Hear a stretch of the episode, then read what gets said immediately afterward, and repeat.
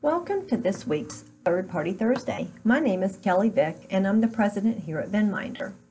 As we wrap up 2018, it's a good idea to think about your process for reporting to the board. Whether it's your regularly scheduled, perhaps quarterly meeting, or whether it's your summation of all activities for an annual board report, third party risk management needs to be a part of the board's regular activities.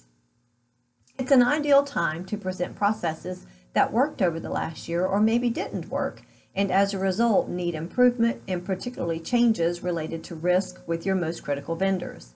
In addition, discussions around 2019 vendor risk management needs, wants, expectations, and projections will likely occur.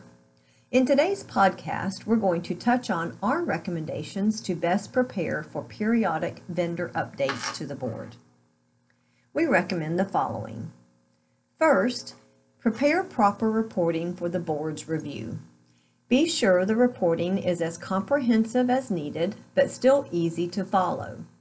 The reporting package should also include pages that address things like overall status of assessing risk, upcoming or overdue due diligence, ongoing monitoring activities, and upcoming updates or new guidance a sure way to keep them informed and help validate any additional requests that you're bringing to their attention. Generally speaking, you may want to devote an individual page to each pillar of third party risk management. If you're doing it in a PowerPoint, and then accompany it with a more detailed narrative. Secondly, have a list of any vendors you are currently vetting. With the new year approaching, it's likely that your organization is considering and thoroughly vetting new products or services to assist with operations or simply a new vendor to replace an existing vendor. And you'll want to keep the board updated as these reviews progress. In particular, per OCC Bulletin 2013 29, you need to present any new critical vendors and receive their approval prior to contract execution. Similarly, if there are vendors scheduled for notification and termination, be sure to include those as well. Thirdly, be prepared to share significant 2018 issues.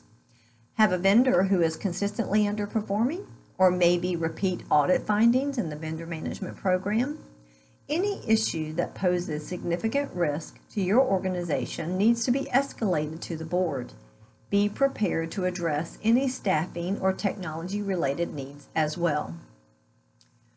Fourth, be prepared to review and discuss your policy, program, and procedures documentation.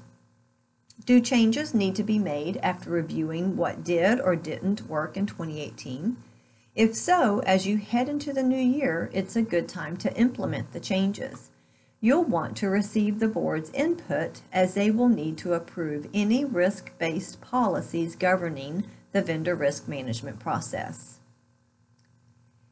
And lastly, report of the overall status of the third-party risk management program in detail any concerns identified with vendors who have grown significantly riskier. The importance of documentation and appropriate board involvement becomes a key expectation not only by examiners, but also by the leadership of the organization.